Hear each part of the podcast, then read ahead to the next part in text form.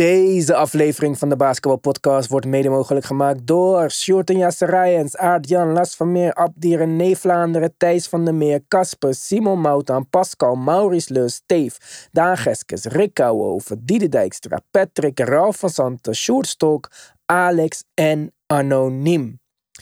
Een hele speciale shout-out naar onze GOATs. Robert Houtjes, Yannick Tjongajong, Wesley Lenting, Tarun en Yannick, Samet Kasic, Myron, Tim Davids en Joey Dallas. We zijn natuurlijk op Apple Podcast, we zijn op Spotify, we zijn op YouTube, we zijn ook op TikTok deze dagen. Maar voor extra content, meer podcast, toegang tot de groupchat en Tim Talk natuurlijk, moet je zijn op onze petje af. Ga naar de basketbalpodcast.nl en kies voor luister op petje af. Join the family, support the movement. Let's go.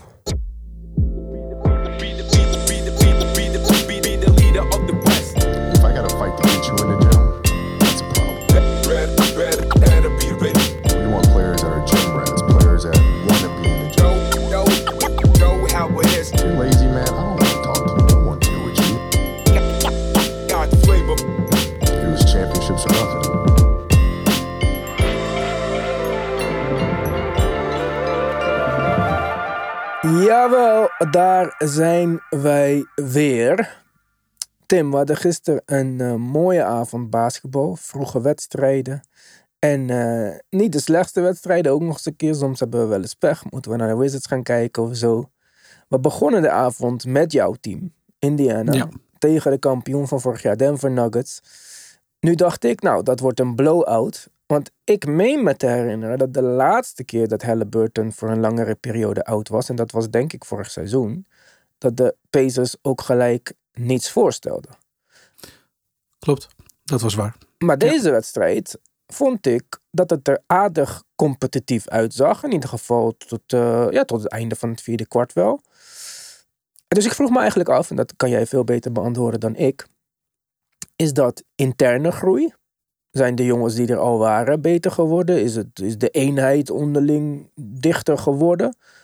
Of zijn het de nieuwe spelers die erbij zijn gekomen, die dit team toch een wat bredere selectie en een bredere scala aan mogelijkheden heeft gegeven? Ja, ehm, ik denk eh, beide wel. Hoewel het een saai antwoord is, denk ik wel dat het waar is. Dit team is verder dan het was. Ehm, en de laatste ontwikkeling daarin is dat ze eh, ook wat beter zijn gaan verdedigen dan ze deden. Het was echt letterlijk open huis, een groot deel van het seizoen achterin. En eh, dat is echt, eh, nou eigenlijk grofweg vanaf half december beter aan het worden. Defensive rating is ook aanzienlijk verbeterd. Maar het, ja, het is natuurlijk duidelijk dat jongens als een Bruce Brown, zeker in dit soort wedstrijden, voor hem was het sowieso een hele bijzondere avond natuurlijk, want hij kreeg zijn ring. Ja. Ja, wel, nou, roep het maar kwaliteiten brengen die, die zeker tegen championship caliber teams goed van pas komen. En ik zag Obi Toppin met een steal zowaar. Hij had Ja. eh, meaningful minutes in deze wedstrijd. Ja. Ik vond het best eh, het terugkijken waard. Ik heb eh, uiteindelijk de all possessions gekeken, omdat ik er gisteravond niet meer terugkwam. Maar het viel mij op dat, eh, net als bij de Knicks eigenlijk, maar daar komen we misschien later nog wel op.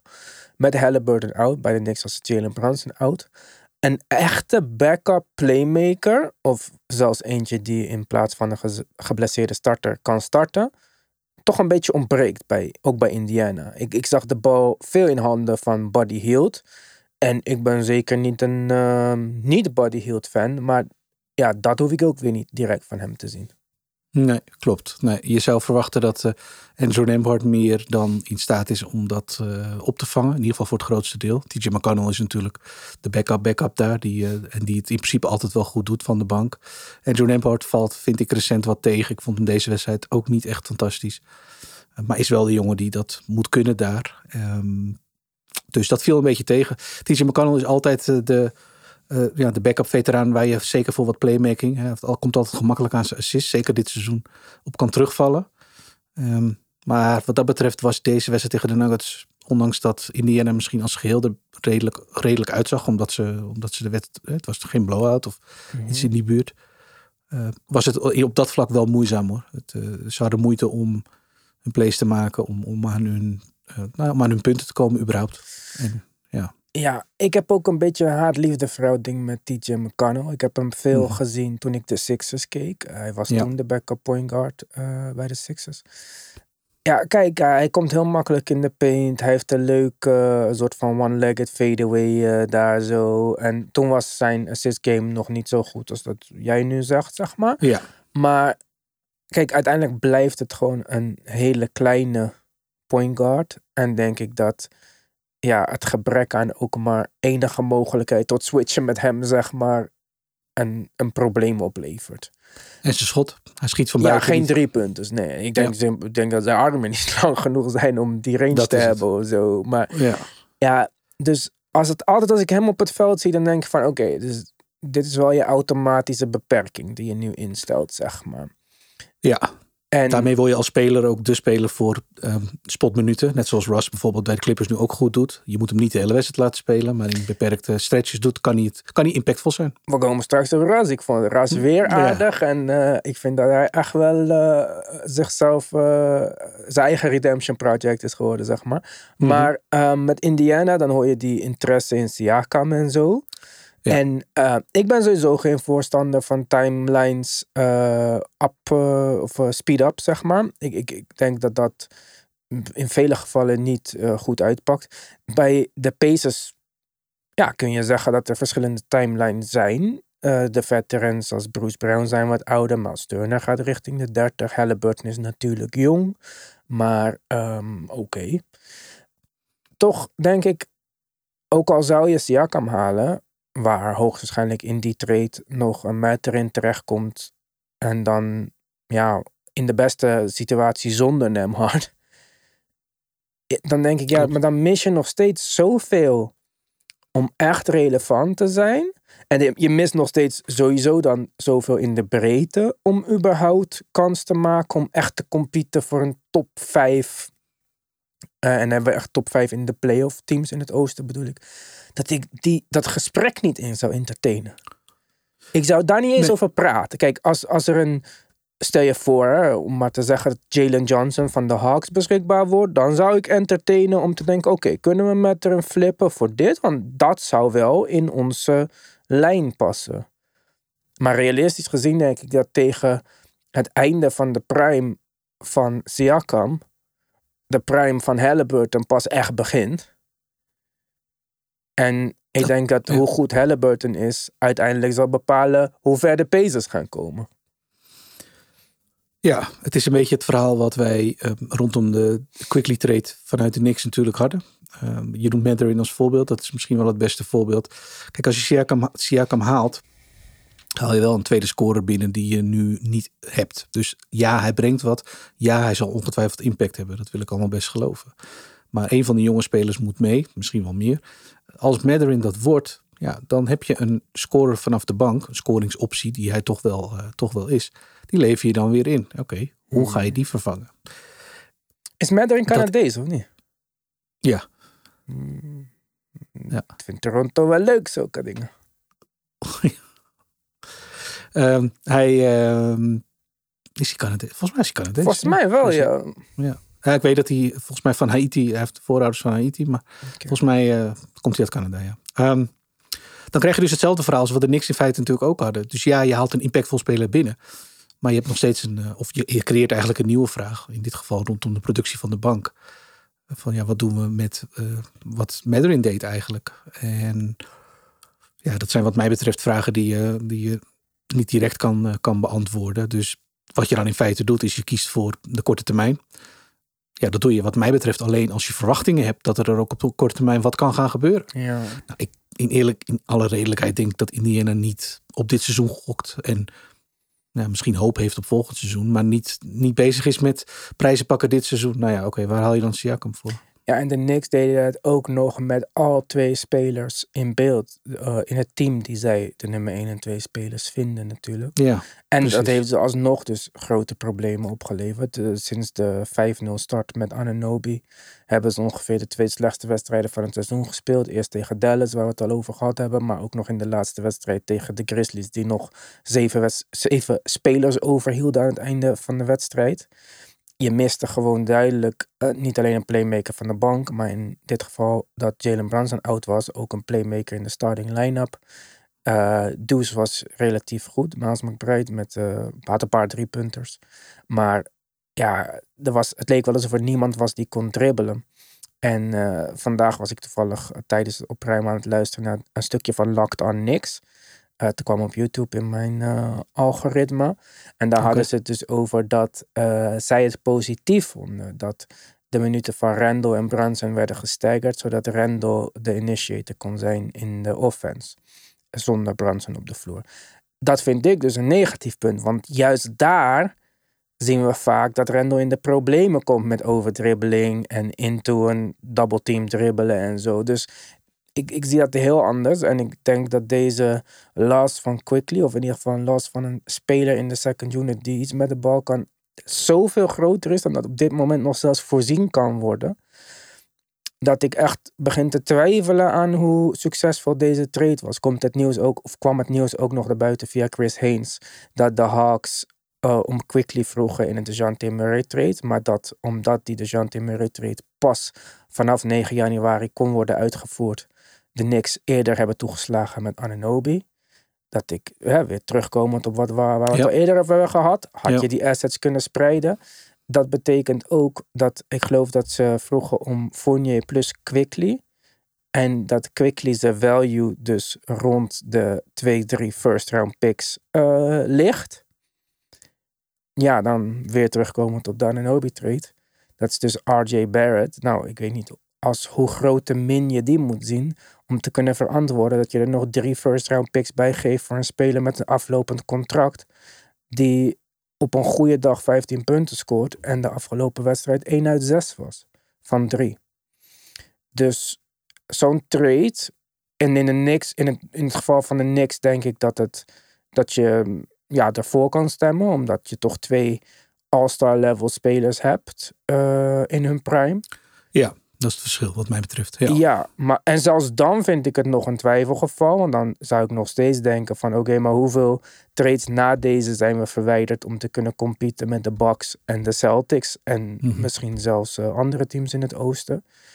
Maar bij de Pacers ben je daar voor mij, voor mijn gevoel, nog zo ver van verwijderd. Want het is niet Siakam, het is Siakam. Het is een sixth man. Het is misschien een betere backup big. Het is misschien nog een 3D-speler. Het is misschien een body heel trade.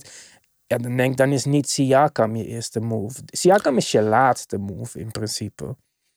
Ja, zo zou ik hem ook zien. Ik zie hem het liefst op een team. En die hebben we natuurlijk ook voorbij zien komen. Waarop je echt denkt, ah, oké, ja, met Siakam erbij zou je... Het is natuurlijk de logica die voor een aantal eh, teams die ook genoemd zijn in deze geruchten... wel logisch klinken.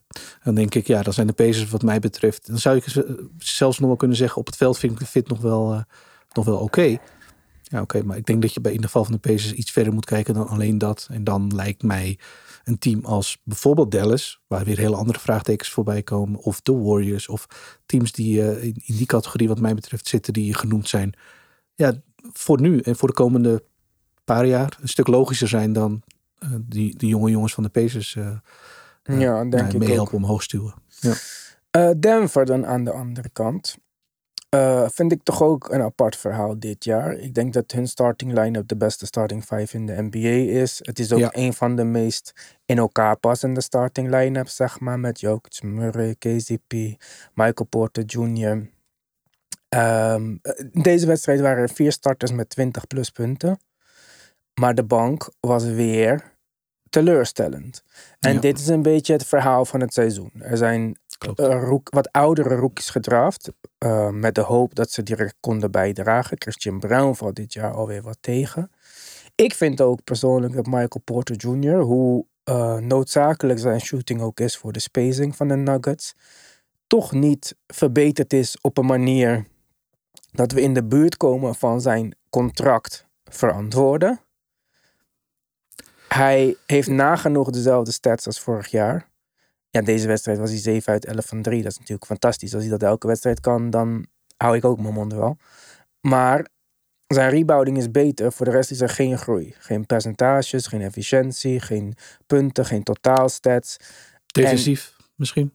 Ja, oké, misschien wel, ja. En dat kunnen we dan misschien zelfs wijden aan een langere periode van fitheid. Ja, klopt. Maar het bedrag dat zijn contract inneemt, en boeit mij niet welke rijke eigenaar zijn bedrag betaalt, dat, eh, of zou die 100 miljoen verdienen, het gaat erom dat het maar een percentage is van wat ze uit kunnen geven. En dan voor dat bedrag denk ik dat er ja, twee andere nuttige spelers op deze selectie zouden kunnen zijn. En nogmaals, ik denk dat zijn shooting van zo'n groot belang is dat het heel lastig is om hem te treden voor iemand die datzelfde level van shooting terugbrengt. En dan nog een andere speler. Eh, kijk, je gaat gelijk kijken naar teams als de Wizards en de Pistons, die net een trade hebben gemaakt om cap space Ja. te genereren eh, van de zomer. Dus hoe erg zij zitten te wachten op een 30 plus miljoen contract van Michael Porter Jr., weet ik niet. Aan de andere kant willen zij ook per se Bogdanovic houden, die ook nog een 20 miljoen per jaar verdient. Dus wat zij precies aan het doen zijn, snap ik überhaupt niet. Maar ehm, zelfs al is er een van deze teams geïnteresseerd in een Michael Porter Jr. plus bijvoorbeeld twee picks. Want de Nuggets hebben nog best aardig wat picks. Eh, ja, wat ze waard zijn natuurlijk. De 24ste of de 2024 pick van de Nuggets is niet een prize possession. Dat is, eh, ja, die, die is één plek verwijderd van de second round pick van de Detroit Ja. Pistons. Maar en bijvoorbeeld Michael Porter Jr. plus een 2024 first round pick en een 2028 first round pick. Moet er wel iets bij zitten om nog een beetje interessant te maken. Voor een Kyle Kuzma en Corey Kispert. Eh, ja, ik, eh, ik, ik snap de gedachte. Het is wat mij ja, het is natuurlijk spelen met vuur. Als je inderdaad zelf al zegt, eh, dit is de, de beste starting line of, misschien wel de beste starting unit, nou, starting unit in de NBA. Ja, hoe, hoe ver moet je dan gaan om die eh, uit elkaar te halen en daar een nieuw, een nieuw piece terug, terug, tussen terug te zetten? Plus iemand vanaf de bank die je dan inderdaad, waarmee je natuurlijk wel een heel groot verschil maakt voor je second unit. Ja. Want ik zou in dat Kijk. geval Kyle Kuzma van de bank laten komen. Omdat Oh. er in de, in de starting line-up is niet veel ruimte voor. En wat hij eh, heel goed kan is scoren en rebounden. En rebounding in de second unit zou aardig welkom zijn. En in de Klopt. starting line-up hebben ze die spacing nodig. En hij is een carrière 35% van drie shooter. Nou heeft hij nog nooit zulke open looks gehad als die Jokic voor hem gaat genereren. Maar daar kan Corey Kispert allicht nog veel meer van profiteren. Dat is waar. Die schiet beter. Ja. Ja. en kijk, om Aaron Gordon en Kuzma in de starting line-up te hebben, vind ik ook een beetje ehm, redundant dan. Want ja, nu mis Qua- ik echt een shooter. En Ja, qua fit wel, maar qua grootte natuurlijk niet. Want doen ze in feite met Michael Porter, die natuurlijk ook al hartstikke groot is nu. Ja, zeker, Dus- zeker. Maar Michael Porter is geen rebounder. Nee, en dat is waar Kyle een Kuzma wel shine, zeg maar, vind ik. Underrated rebounder voor zijn eh, positie zelfs. Kan toch een Ja. 10 rebounds average als hij wil. Eh, Ja. Ik denk dat deze trade ik- haalbaar is voor twee first round picks.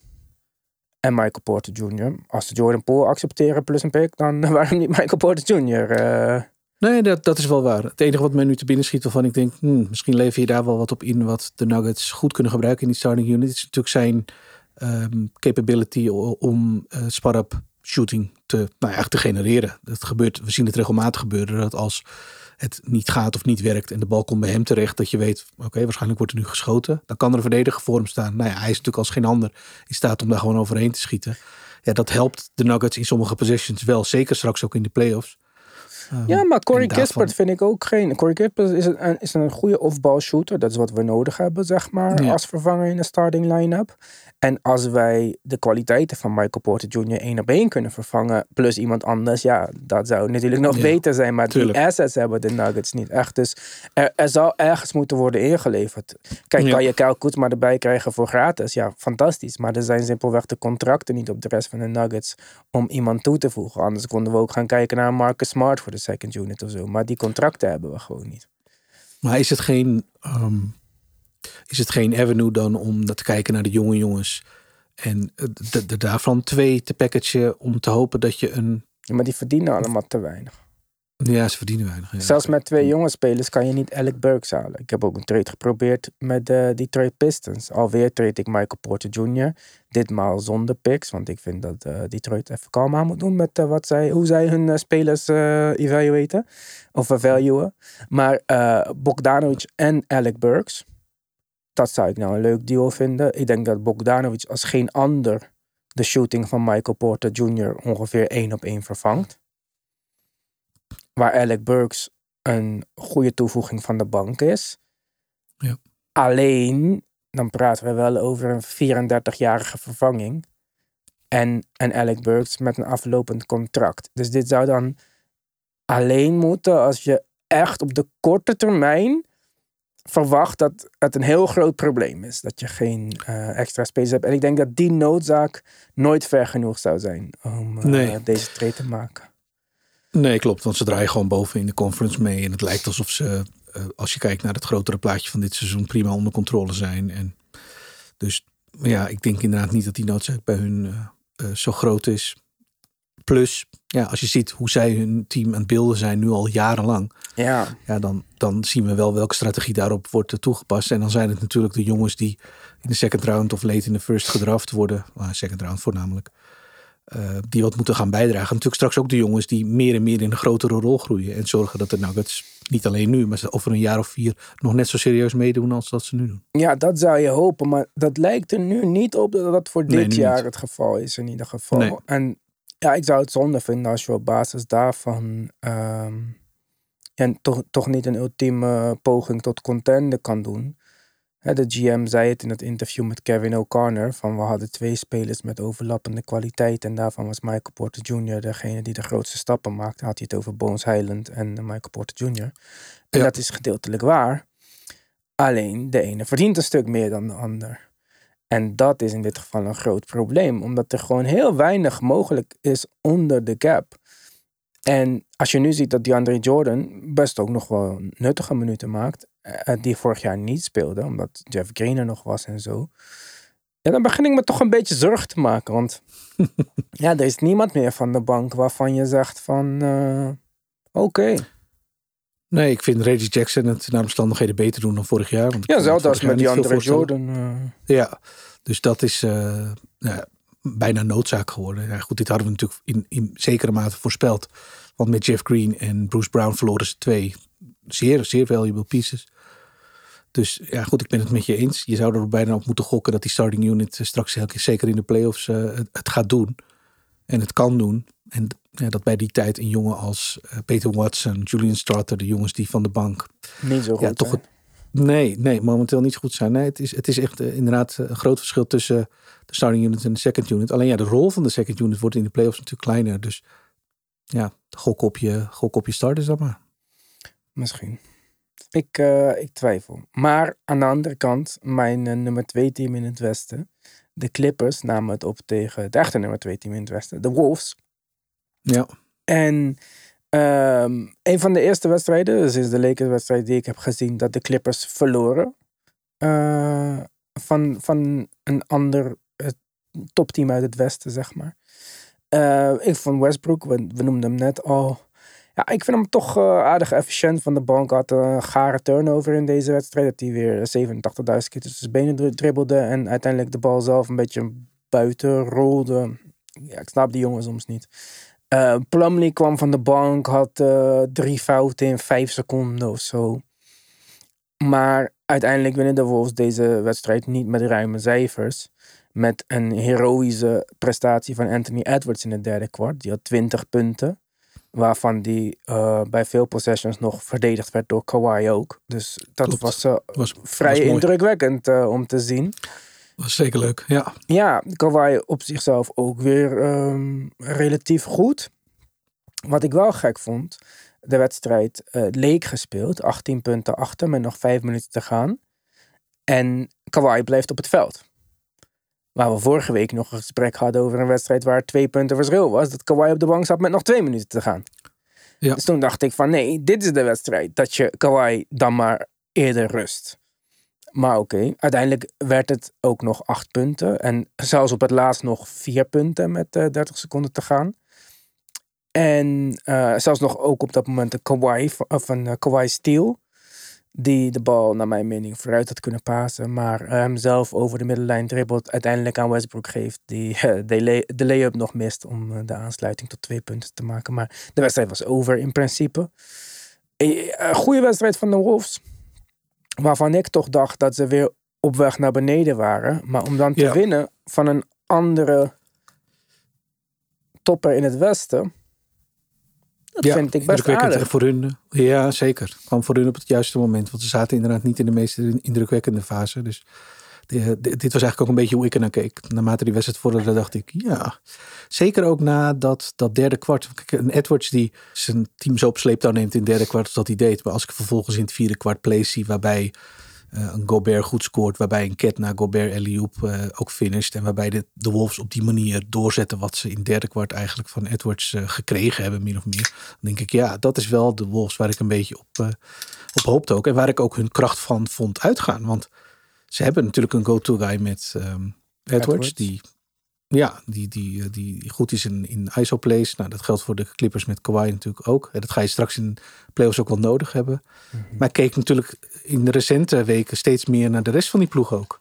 Ja, jongens, eh, waar zijn jullie dan? Want ja, Towns was weer sterk deze wedstrijd hoor. Hij had één Ja. eh, move met een fake voorbij. Ik weet het even niet, maar ging voor een dunk naar de basket. Dat ik wel even dacht van zo. Ja. Dat lijkt grown man moves van eh Cat, zeg maar. Daar ben ik toch niet echt super gewend.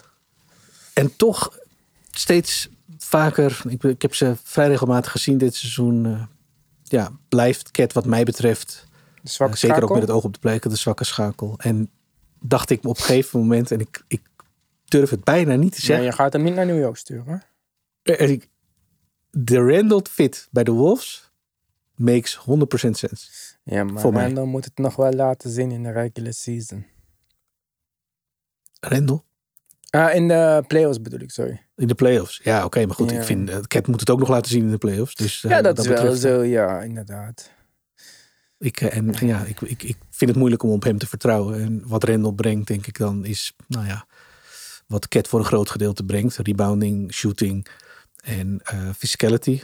En wat mij betreft doet Randall dat in ieder geval zonder de gekke uitspatting op negatief vlak. De rare turnovers of de domme fouten waar Cat toch met enige regelmaat tegenaan loopt. En zeker in de playoffs kost de Wolves, vind ik dat eh, nog wel eens wat. Ja, en Randall hoeft daar nog minder de bal te handelen. Wat denk ik echt in zijn voordeel zou werken. Ja, Dus dat eh, is inderdaad wel een ehm, interessant iets. Maar nee, alsjeblieft niet.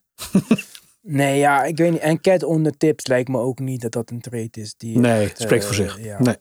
Maar ehm, ja, ik vond het een interessante wedstrijd. En ik, vond het leuk. En nogmaals, een, een spannende wedstrijd. Daar hadden we er nog meer van. Kings Bucks was eh, zo spannend dat het er een eh, overtime moest worden. Ik heb uit deze uitzending geleerd dat eh Swiper the Fox een Dora the Explorer referentie is. Dat wist ik niet. Ja, ik Nee. dacht het gewoon was omdat hij steals had of zo.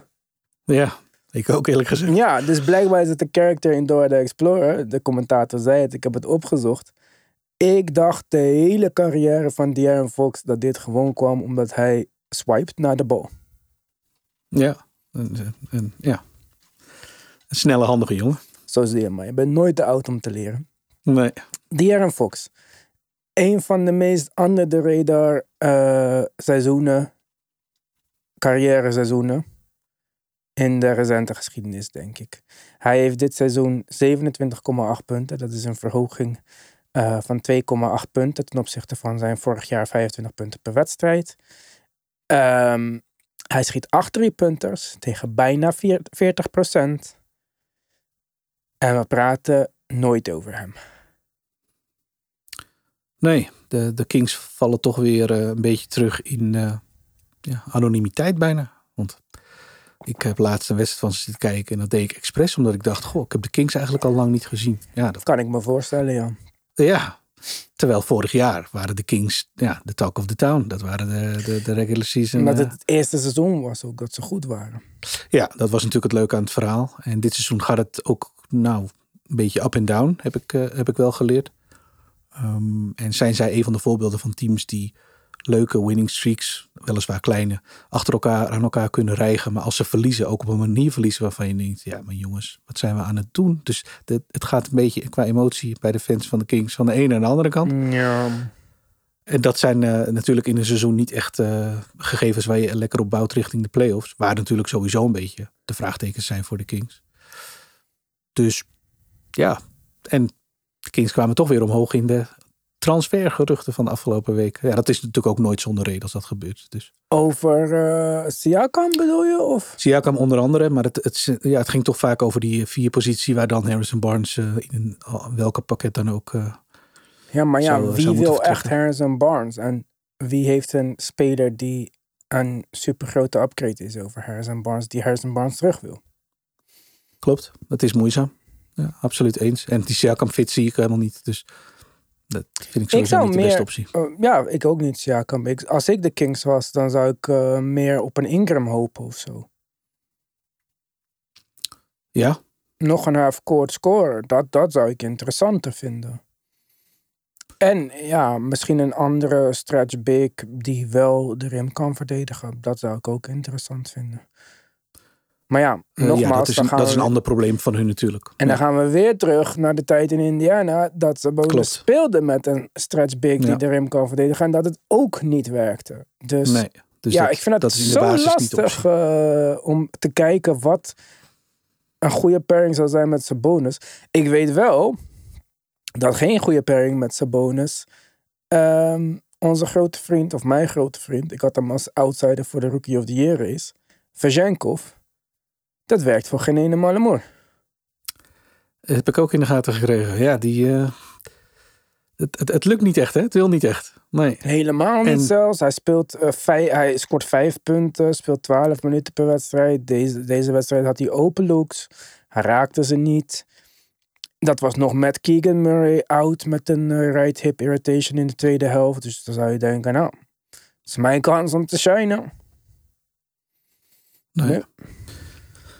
Nee moeizaam. Ehm, en jammer wel, want eh, ja, ik blijf erbij dat de fit en wat hij brengt ja, op dit Kings team eh, van waarde zou moeten kunnen zijn. Want als, je, als we nu hebben over ja, wie zou dan de upgrade zijn over Harrison Barnes, zou je wat mij betreft moeten denken aan een grotere wing die bij voorkeur Ja. ook een beetje goed kan verdedigen. En, En belangrijker nog, kan kan schieten. schieten. Dus Ja, dan zou ik misschien als ik hen was proberen om toch achter Bogdanovic aan te gaan. Want dat lijkt me de laagste prijs voor de instant hoogste upgrade. En als het niet werkt, dan zit je in ieder geval niet vast aan een langdurig eh, contract, zeg maar. klopt. Ja, dat is het verschil. Ja, dus dat zou ik wel interessant vinden. Deze wedstrijd, ja, ik, ik zou er nog van wakker liggen als ik eh, de Kings was. Want ze hadden, naar mijn mening, alle kansen om dit te beslissen. Ik begreep de keuzes van de Bucks helemaal niet. Ze stonden in het vierde kwart 12 punten voor met eh Dame en Jannes op de bank. Nou, eh, dat komt uiteindelijk eh, best wel close. En ehm, in de verlenging, in overtime, nemen de Bucks twee keer de bal uit. Waarna. ehm, even kijken, nemen de Bucks twee keer de bal uit? Zeg ik dat goed? Jawel, de Bucks nemen de bal uit. Dame neemt de bal uit. Paas de bal naar Jannes. Ik snap niet waarom met Dame op je team. Een 90% carrière free throw shooter. Jannes de bal krijgt als je weet dat er fouten gaan worden gemaakt om een speler op de Ja. vrije worplijn te zetten. Hij raakt die twee vrije worpen uiteindelijk en dat is oké. Maar dan mist hij er eentje, de tweede keer. En daarmee krijg je een rebound van de Kings. De bal gaat naar Fox en die raakt volgens mij nog de, vrije of de, vrije, de lay-up tegen Jannes aan de andere kant om het eh, overtime te maken. En toen dacht ik, dit was nergens voor nodig geweest. Jannes moet op de bank zitten eigenlijk in deze situatie. Of de bal inbouwen, omdat hij lang is, over mensen heen kan kijken. Maar hij moet niet vrije worpen gaan nemen. Uiteindelijk, dus dat, dat is een gemiste kans voor mij voor de Kings. En dan in overtime, hetzelfde soort situatie, eh, wordt er een fout gemaakt op De'Aaron Fox. Mist De'Aaron Fox een vrije worp. Waardoor, ja, Dame time in full effect. Dus de reden dat ze Dame hebben gehaald. Dame inbouwt de bal, krijgt hem terug. Nog vijf seconden op de, op de schotklok. Hij is net over de middenlijn. En hij pulled up. Drie punter tegen Fox en eh Sabonis volgens mij stond in de buurt. En ze winnen die wedstrijd met één punt. Dat was niet nodig. De Kings hadden die wedstrijd in de, in de pocket kunnen hebben. Ze hebben niet optimaal geprofiteerd. En ehm, ik vond het slordig van de Bucks dat dit het idee was. Een out-of-bounds play moet er nooit voor zorgen dat met nog acht seconden op de klok Jannes de bal in zijn handen krijgt. Nee, dat is niet wat je wil. Nee, Nee, helemaal niet. nee met je eens. Klopt. Ik zag eh, uiteindelijk alleen die, eh, Die winnen. Ik heb deze wedstrijd niet gezien. Maar de uitslag viel me eigenlijk eh, al wel op. Ja, want ik had van tevoren niet direct verwacht dat de Kings ehm, de Bucks tot overtime zouden kunnen dwingen. Ze, eh, het, leek eh, gespeeld. Campaign deed zijn beste eh, Dame-impressie. Die schoot eh, drie driepunten achter elkaar raken of zo. Voordat hij een heatcheck miste. Een van de lelijkste schoten in de NBA trouwens, Campaign. Maar Allah. Ja, toch echt Ja. wel. Ja, klopt. Dus het was een gekke wedstrijd. Dus, kijk, ze winnen hem dan uiteindelijk. Maar ze hadden hem, sowieso hadden ze nooit in de overtime terecht moeten komen, naar mijn mening. En die Adrian Griffin maakt op mij nog geen enkele indruk waarvan ik denk... Hm, dat eh, komt wel goed binnen nu en eh, de playoffs. Dus eh, dat... Daar ben ik het met je eens. Ja, dat, dat, die indruk wekt hij eh, bij mij ook niet. Nee. Ja, gekkigheid. Ik zag op TikTok een interessante vraag voorbij komen. Dennis zei, wat denken jullie over de Rookie of the Year race? Veel mensen zeggen dat Chad Holmgren, maar het enige wat Chad over Wemby heeft is het team. Wemby is beter in alles. Oké, dat is eh, inderdaad een punt wat je kan maken. Ik heb voor de zekerheid nog eventjes naar de stats gekeken van eh, onze grote vriend HHH. Jaime Hakes Jr. En ja, die komt er qua stats niet echt in de buurt. 14 punten, 4 rebounds, 2,7 assists, 1,1 steal. 56% effective field goal percentage, dat is niet slecht. 30 minuten per wedstrijd. Een uitstekende value pick eh, voor de Heat. Helemaal op zijn positie. Fantastisch gedaan. Maar voor de Rookie Ja. of the Year race gaat het inderdaad tussen Chet en Wembanyama. Ik zag ook al in de comments eh, mensen zeggen, juist omdat Chet de bal kwijt moet aan zijn team, is het knap wat Chet doet. Alsnog onder die omstandigheden bij de tanden. Wemby heeft eigenlijk zijn eigen team gekregen, zegt Nootje. En eh, P zegt, maar als je die twee omdraait, is het qua, team, qua teams, is Wemby alsnog veel beter.